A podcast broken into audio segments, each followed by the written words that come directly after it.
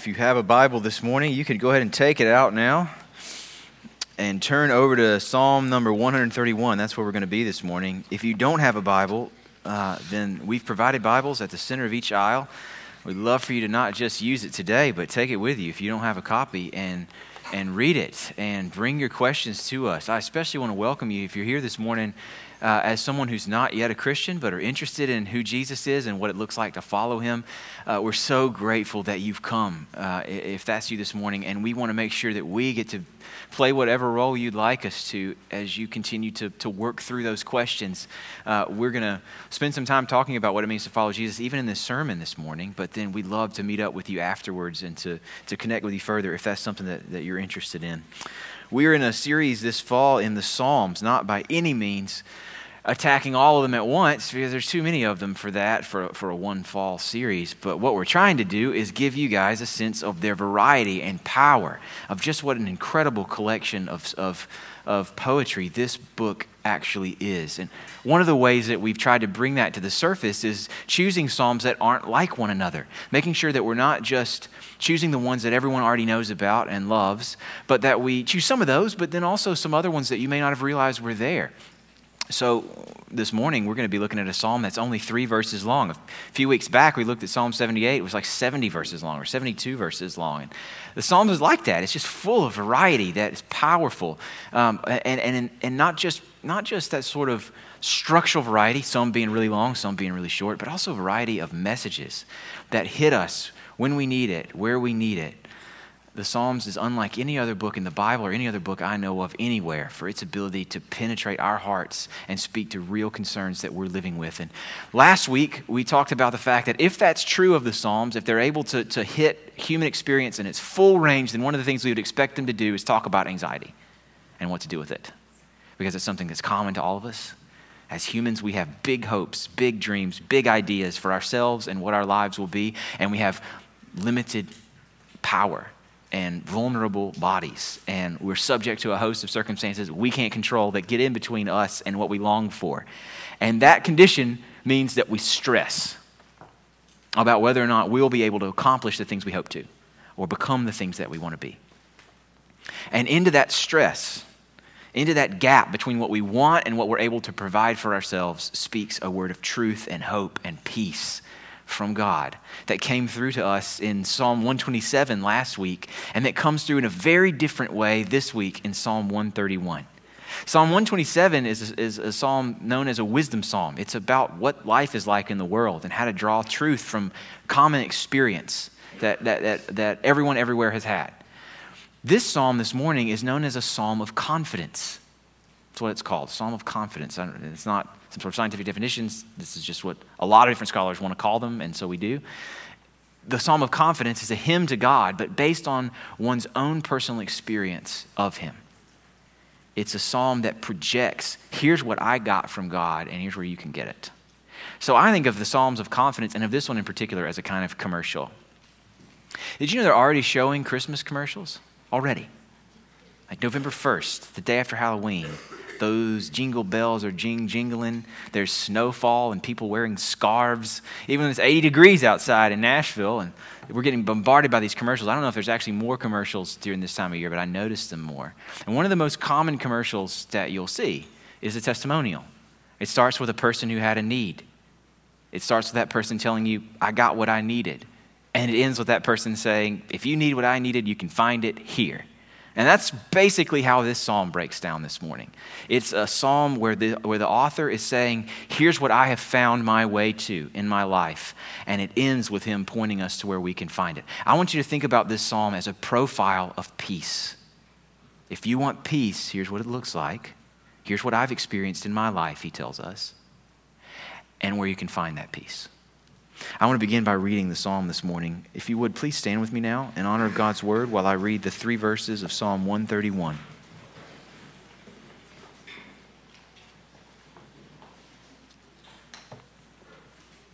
A song of ascents of David.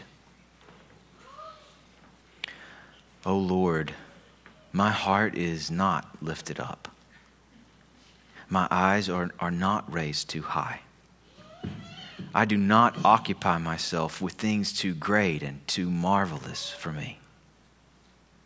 But I have calmed and quieted my soul like a weaned child with his mother.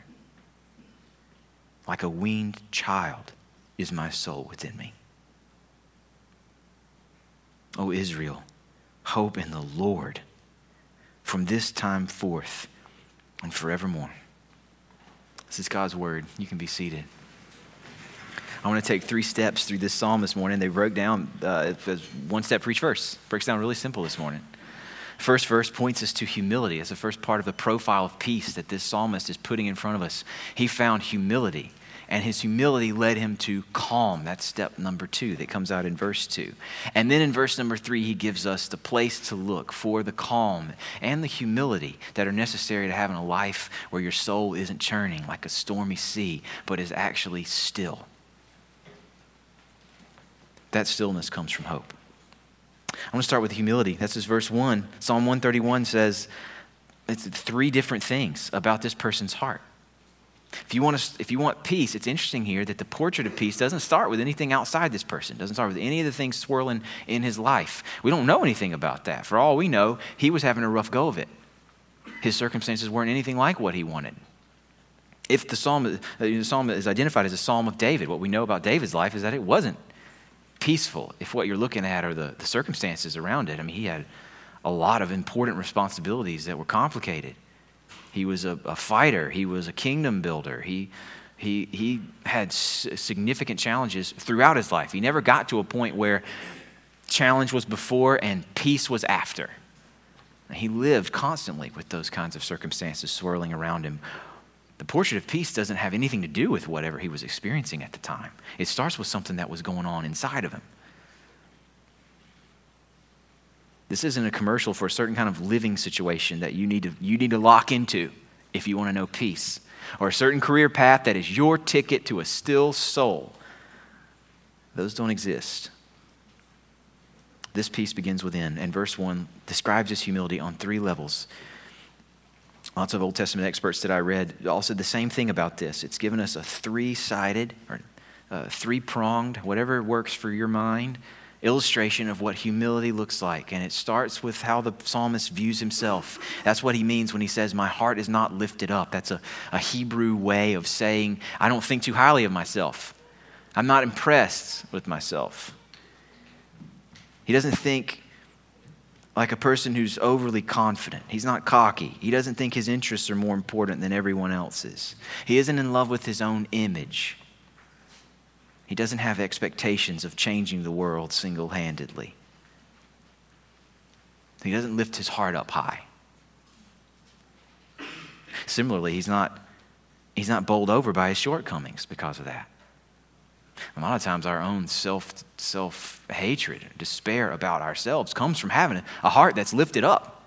And then you see the realities, you see what you've actually become, what you've actually done, and there's a big gap between how you think you should be and how you actually are, and that kind of despair, that kind of churning of soul comes from having a heart that's lifted up, and he's he's not there. He's not surprised or crushed that he isn't what he thought he should be. His heart is not lifted up. That's the first part. That's how he views himself. Then the next line shows us how he views other people. His eyes are not raised too high. In our, in our, the parlance of our times, if you will, it's like he doesn't look down on people. That's how they would say it. His eyes are not lifted high. But we, we say it. He doesn't look down on other people. He doesn't think of himself as better than others. So if the first one is about how he, he views himself in a vacuum, this one's how he views other people, what perch he sits on when he looks at others. He doesn't look down on them. He isn't harshly critical of them. He isn't easily disappointed by them. He isn't concerned that they recognize his greatness and bow to it. He doesn't have his eyes raised too high. And then in that third line, we see how he views God. I don't occupy myself with things too great and too marvelous for me. Too great and too marvelous. Those words come together in other psalms. They refer to the works of God in other psalms. If you look at Psalm eighty-six or Psalm one thirty-six is actually a great example of this, just a few psalms over. You'll see those same two words, but here we're, it's the psalmist praising God. And I think it's not a stretch to think that's what he has in mind here when he writes these words. This is a man who doesn't pretend to know better than God does what's best for his life. He knows he's not in control of everything. He's human, so of course he has things that he wants, that he wishes for, hopes for. He wouldn't. That's, that's basic to being human, but but he does not think that he is the one who knows best what he should experience in his life, what kind of things should come for him, and how he should be able to rise to them. He's just not occupied by things that are too great. He knows his place. He knows his place. Stillness starts with humility, and it leads to calm. That's verse two. Verse two begins with a but, a big contrast. So if verse one tells us all the things that aren't true of him, verse two tells us what is true of him. Instead of having a heart that's raised up or eyes that are lifted up too high or occupying himself with things too marvelous and great for him, instead of that, he has calmed and quieted his soul. Do you see the connection? Your, your heart's lifted up. When your eyes are raised too high, when you occupy yourself with terrain that belongs to God, your soul will churn like a stormy sea. But he has not raised up his heart or his eyes and has not put his mind in the place of God, and therefore he has quieted himself. Humility leads to calm. Re- rejecting pride helps you to embrace peace. And with this positive description here in verse two, With this, with this turn to the positive of what he has done to find stillness, the psalmist gives us the image at the heart of the psalm. The main takeaway that it builds to and flows from, for what it looks like to have a still soul. One of the things we said at the very beginning of the, ser- of the series is that the Psalms are beautiful to us and powerful in a way that, that other parts of the Scripture, the, the different parts of the Scripture complement one another very well. And what the Psalms bring that you won't get from, say, a letter to Paul is just chock full of images like this to help us connect with truth. And this image, the one at the at the heart of this psalm, is the image of a weaned child with his mother. The psalmist says that his soul in him is just like a weaned child with his mother. What's the point of that image? What do we get from that? Well, a child that's not weaned yet knows exactly where to look for what that child loves most of all, milk. And when that child is hungry, it is not a pretty sight. I mean, those poor little things are just unfiltered stress balls that are absolutely consumed by whether they're going to get that next meal. Absolutely consumed. We we have uh, just sort of come through that phase with our youngest child, and I noticed this more with him than with our other children, that it was like every morning, it was like he was starting fresh with his mother as if he had no relationship history with her whatsoever. He would wake up with the red face, you know, the veins popping out. Not maybe not the veins popping out. That's what I look. That, that's that, that's what I thought of when I looked at him, with with his body all tensed up and his stomach just tense. He's writhing, he's panting, he's wailing and screaming. I'm not overplaying it. That was every single morning, as if he'd never been fed once a day in his life. An unweaned child in the presence of his mother is consumed by unmet need. That child can't think about anything else. That child is overcome by concern that it might not get what it needs. And of course, they're not thinking about it like that. They're not processing it that way, but that's what that's how they operate. That's what the psalmist is referring to here. They're not well-adjusted. They're not stable. They're not able to reason with themselves. They're not able to say, you know what, I, I may be hungry, but at least I've got my health. And these, and these nice warm jammies. And it's such a clear, beautiful morning. Look at that sunrise. At least I've got that. No, they're, they're a total mess until that quick fix of milk calms things down for a little bit, until they're hungry again, and they're a total mess again. Now, what the psalmist is trying to put in our mind is a really helpful image for what, what our souls look like, sometimes feel like.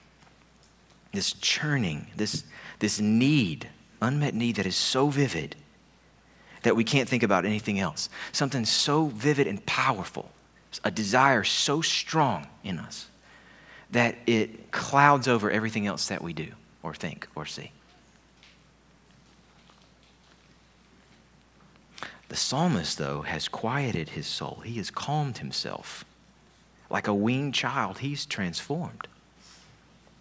So, I mean, our son Benji, he's, he's still totally obsessed with his mother, but when he's with her now, he's calm. Now the problem, as all of you who serve in infant childcare know, is that when he's not with her, he's the total mess. You know, the same stress ball that he used to be with her when he was hungry. Now he's with her, he, he's, he's weaned now, he's, he's perfectly calm as long as he's on her hip. He's not wondering anymore whether she's going to feed him. He's just content to be with her. He knows she's got it, and he's got her wrapped around his finger. So, so do you see this, this connection between his humility and his calm? When the psalmist occupied himself with things too marvelous for him, in other words, when, when his vision of the good life for him was everything to him, then his relationship with God was rocky. Maybe it was transactional. I'll give you what you want, you give me what I want. Let's make a trade here. And he was stressed out. His heart belonged not to God, but to his own vision for his life. Just the difference. His heart didn't belong to God. His heart belonged to what he wanted. God was either a means to him getting that thing, or he was a threat standing in the way of it. Either way, God was wanted or opposed as a means to an end, not for his own self. His own unmet, self-defined needs, his hopes, his dreams owned his heart. And when that's the case, what you get is turmoil, not peace. Because you can't be sure that you'll be able to get God on your side for your agenda. You can't be sure that God will see things the way that you do. And in his presence, that can turn you into a An unweaned, an unweaned, demanding, fussy child. Rather than a child that's calm, trusting everything to the presence of his parent. I speak as an often unweaned child in the presence of his parent who begs and stresses and churns. Not just in my mind, but right here in my gut, right there. And that is no way to live, friends. It is no way to live. And the beautiful message of this psalm is that none of us have to. We actually don't have to live that way. So, so you read this profile of peace from the first two verses of Psalm one thirty-one, and what you might be thinking is, isn't that nice for David? How nice for you that you're not proud. Kind of seems like a humble brag, but how nice for you that you're not proud. Okay, unweaned, unweaned child to weaned child, great. Glad you made that jump. Isn't that nice for you? I, I admit to feeling that way at least a little bit the first couple times that I read it.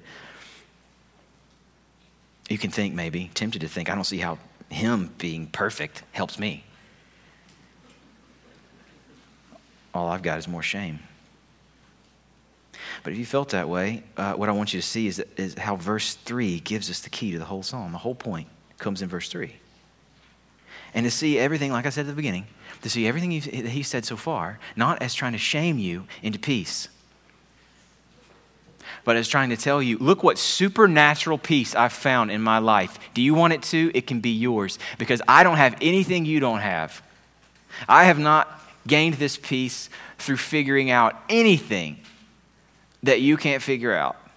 I got it from where he points us in verse three. The whole psalm is a commercial for why verse three matters so much. O Israel, he says, hope in the Lord. Don't you want a heart that's not lifted up, eyes that don't always look down on other people? Don't you want to just shut down that part of yourself that always thinks and analyzes whether God is giving you what you deserve? Don't you want to shut that down and be just calm in the presence of your Father? If you want that, you can have it. But what you have to do, Israel, there's one and only one way. Hope in the Lord. From this time forth and forever, hope in the Lord. Verse three is the point of the psalm. And because of verse three, your experience can be David's. Now, I want to just spend the rest of the minutes we have, which aren't many, but I just want to spend the rest of them unpacking, pressing in, applying the point of verse three, so that we can, by God's grace, know what it is to be calm in the presence of our Father, like this psalmist has learned. I think this message of peace through humility that's empowered and enabled by hope, I think that message is something you need when you're helping somebody whose soul is stirred up, and it's something you need when your own soul is stirred up. And I want to talk to both of those, partly because in our church, one of the things we're constantly talking about is that everyone is responsible for the care of everyone else. We don't have a professional ministry here that does all the work of ministry in the life of our church. The, the elders are responsible for equipping you guys for your ministry to each other. So one of the things we try to bring up in passages like this that, that have such practical, powerful teaching that you need is, is that you need this not just for your own hearts, but you need it for your ministry to your friends who are sitting next to you who also need it. So I want to help you see why you how you need this message when your friends need it. And it's your job to help encourage them to see this truth. And then we'll talk about how we can appreciate it and drive it into ourselves. So you need this message when you're helping someone whose soul is stirred up, who's anxious, who who who is fearful of their future or whether or not God is for them. When you're giving care, here's the thing. Here's the thing you need to know. Your instinct, when you're dealing with someone who is struggling, whose soul is in turmoil, your instinct might be to build them up with good things about themselves. So if they're concerned about their self-worth, or if they, they had a big setback in their work or their training, some sort of failure, they're feeling like they're not doing well and the responsibilities God has put in their life, if that's where they are, if you love them, you're going to be tempted to tell them all the good things that you love about them. And of course, there's a place for that, but you're going to be tempted to go there first. You're going to be tempted to tell them, you're wrong about yourself. You're awesome. Are you serious? You don't think that you've got what it takes. You do. You've got this. That's what you're going to be tempted to say to them, and it'll be coming from a good place in your heart. Or if they're anxious about relationships with others, you might feel like you're helping them if you sort of take their position, stand with them, see others from their position, and tell them, yeah, of course.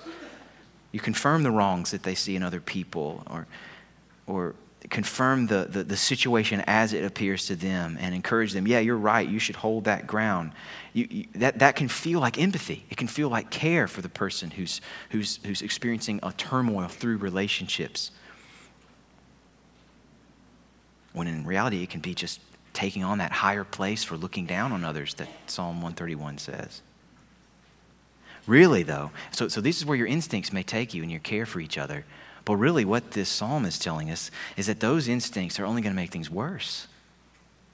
That actually, if you just try to, to, to, to, to, to, to soothe the, the turmoil that comes from a lack of self-worth by pumping up their self-worth, then you're then you're going to help lift up their heart too high and maybe just make things worse tomorrow for them. Or if you if you try to help them with turmoil in their relationships by taking their side in whatever the turmoil, whatever's going on uh, to, to cause that turmoil, you may think that, that you're helping them and entering in them and, and entering in with them, making them feel heard and understood and loved. But in reality, you may just be en- enabling them to look down on other people, where, where really what they need most is a heart that's not lifted up, eyes that don't look down, minds that aren't occupied by things too great. What they need is a positive message about God, outside of themselves, always there, always true, always for them, to bring perspective to the, to the skewed version of themselves they're living with right now. So be careful of advice that would chalk up what one author has called the inner noise inside of us to, to the, the low self-esteem that we might want to address in these ways. As if the path to peace were just stronger respect for oneself or clearer communication of your needs to other people. That is the polar opposite of the path that this psalm lays out. We need to remember to focus each other on the hope that comes from outside. A hope that isn't about me, ultimately, but about one who knows me better than I know my own heart. One whose power is not limited like mine is.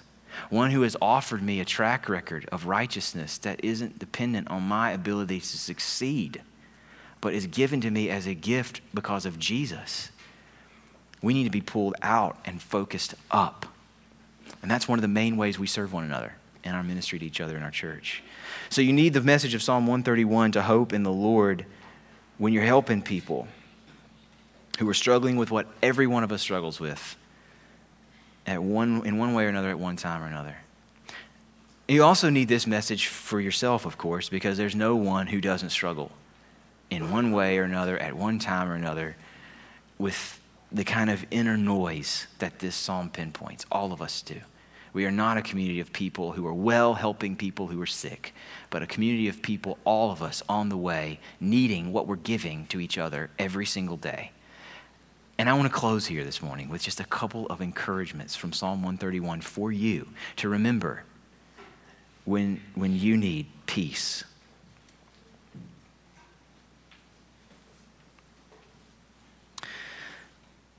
When you're experiencing a soul that is churned up,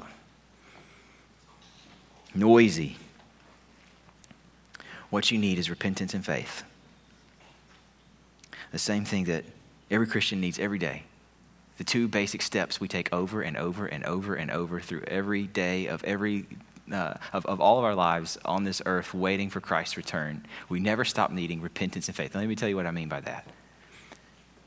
One author pointed out the fact that that actually this inner noise we experience, this churning in our gut, is a fantastic opportunity to identify something in ourselves that we haven't given to God yet. It's a symptom of a problem in us that doesn't have to be there, that God has the power to remove, to heal, a burden that he has the power to carry on his own so that we don't have to. Hoping in the Lord from this time forth and forever is often going to mean, in other words, renouncing all other hopes. That's what repentance is. Repentance is saying, you know, I was hoping here, myself, my friends, my church, my job, wherever. I was hoping there. And that's what that's what got me this, this soul churned up like a stormy sea. I renounce that hope. Thank God for those gifts. They are not enough to give me peace. I renounce those hopes. And now I place my hope in the Lord. So if, if we're not at peace, I think what we do is we first try to see why not. What is vulnerable? What am I trusting that can't bear, bear the weight that I'm putting on it? What hope do I need to renounce so that I can put my hope in the Lord? You're going to need your friends for that. Describe the situation to somebody that you trust. Ask them what they see. If you're not at peace, though, it could be a sign that you need to reject an unhealthy and unholy view of yourself or of other people or of God. When you're needing care, you need this message to help you repent. And then you need this message to help you believe. You need the message of Psalm one thirty-one to feed your faith. And that's what the psalmist is modeling here through his commercial. He says, I have quieted my soul. I have calmed my soul. And he's not, he doesn't mean that he's done it by, by sheer force of will or because he tapped into something others haven't. He's saying, I, what he's saying, if, if you pull in the other message, message of other psalms and the fact that he points us here in verse three to hope in the Lord, what he's saying is that I've calmed and quieted my soul by reminding myself of the reasons for my hope. I have told myself true things about who I am because God is for me. I am hoping not in somebody I don't know or have no track record with. He is a known commodity to me. He is the Lord. He's using this name that was personal, that was given as a gift directly to Israel, that was fleshed out through Israel's own experience in their need being redeemed by God's power. He's not using this generic word for God, a sort of a, a sort of plug and play that you can you can uh, insert whatever you, you choose to, to to look to. No, it's a very specific name based on a very specific history. He's reminding himself of who he's dealing with. He's dealing with the one whose name he knows, whose name was revealed to him, whose goodness he's seen over and over again. He is not treating him like he doesn't know him. So what does it mean for you to hope in the Lord, this specific, this, this known commodity that comes through all the pages of the Scriptures? What would it mean for you to hope in him? Why should you hope in him? For what? Well, our psalm is short and sweet. It doesn't actually tell you what to hope in him for or why. It just says to do it for now and forever. But I don't think the organization of these psalms is an accident. It comes right after Psalm one thirty, one of my favorite all-time psalms. And the last verses of Psalm one thirty quote this, or use this exact line. O Israel, hope in the Lord, verse seven. And then he gives you several reasons to hope in the Lord. I want to pass them on to you. What do you hope for from God that leads to calm and humility? Well, with the Lord, there is steadfast love. Psalm one thirty tells us. It's a loaded term in the Old Testament. It defines God's relationship to his people. Love is not like ours. It's not conditional. It doesn't, it doesn't, it's not, it's not real picky. It's not on again, off again. It is rock solid and certain. It always seeks the good of the beloved. Even those who forget his goodness over and over, his love is relentless in pursuing them. That's the, the Lord that they know. He's not a mystery to them. They have seen him in action, and his love keeps coming back for them when they dig a pit that they fall into to lift them out from it. With this Lord, there is plentiful redemption, Psalm one thirty says. Not just steadfast love, he's reminded himself of redemption. That's another loaded term. It comes straight out of Israel's experience in Egypt. There is no pit so deep that God's grace can't reach down into it. Remember Egypt, he's saying, basically. When he says hope in the Lord, he's saying, remember plentiful redemption. When we had nowhere else to look, who pulled us out of the most powerful empire in our world? Who parted that Red Sea so that we could walk through on dry land? Who gave us water out of a rock and fed us from the heavens? Who gave us a land that we couldn't have ever gotten for ourselves?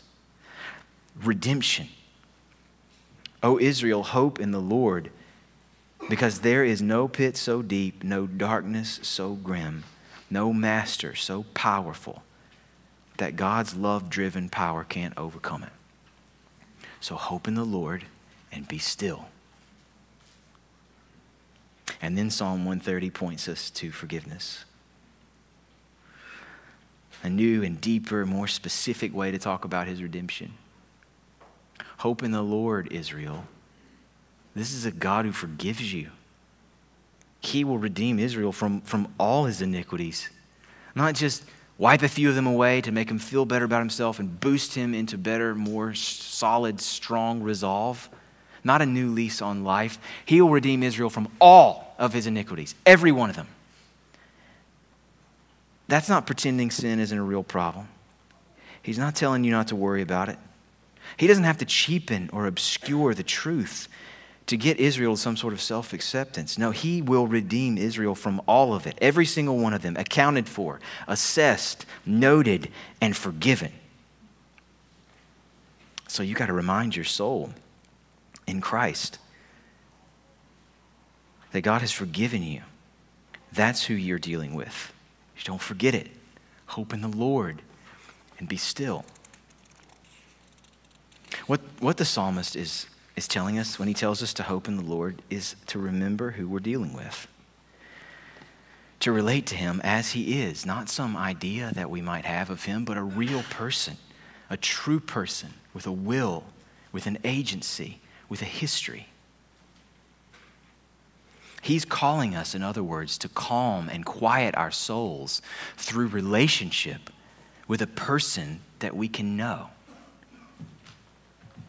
It's another reason the weaned child analogy works so well.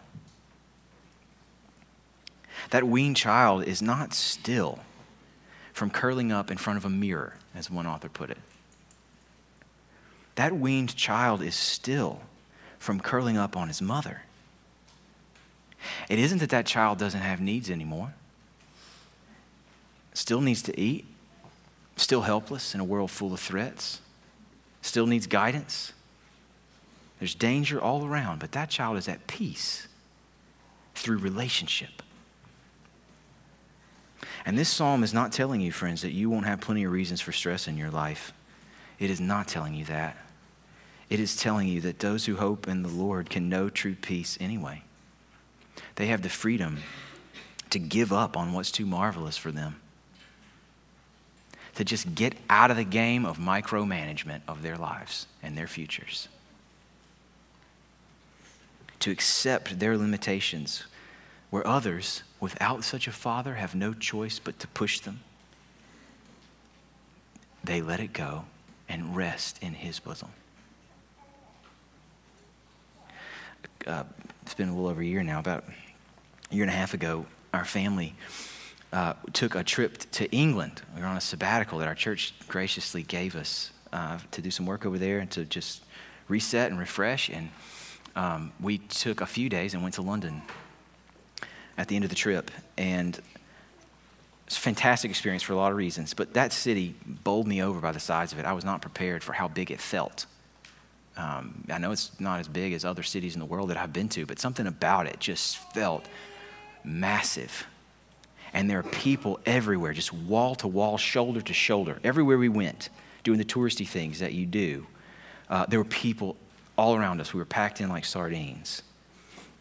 And we were going. I mean, we only had a couple of days, so we were hitting it hard and fast. We were going from museum to museum to museum, from double-decker bus to the underground, back to the double-decker bus, to the little black cabs with the flip-up seats, that to the Paddington station where they got to see where the Paddington bear was. And we were going, going hard the whole time. And the whole time, one of the things that struck me, one of the things I came away with was that my two boys, the time we just had the two, they were not safe in that city on their own. They had no idea where they were. They had no clue where their next meal would come from, much less how to get home. There were cars zooming all around them. I've already said there were hordes of people wedged in around them, faces that people who didn't know them or care about them or have their interests in mind. Their surroundings were anything but peaceful. They were not safe. They weren't aimed at their good. But they were peaceful. They were full of joy and life because their hands were in my hands. They were oriented to me. Their stillness came from our relationship. They knew who they were dealing with. I was the circumstance that mattered most to them because they didn't occupy themselves with things too great and marvelous for them. They weren't trying to manage that itinerary. They weighed in with their own ideas here and there, but they were mostly along for the ride. And because of that, they were calm. High energy, of course, but calm. They were oriented in the world, a world full of danger, by their relationship with their parents. And that's what this psalm invites you to do. To turn off that inner noise by reminding yourself who you're dealing with. To hope in the Lord and be still. Father, that is easier said than done, and so we pray to you. Give us what we need to rest, because that is work that is beyond us. Thank you for this word and its precious reminder and its powerful imagery to stick it into our minds and hearts. And I pray now that you would do its work in us. Give us hope in you from this time forth and forever. We pray in Jesus' name.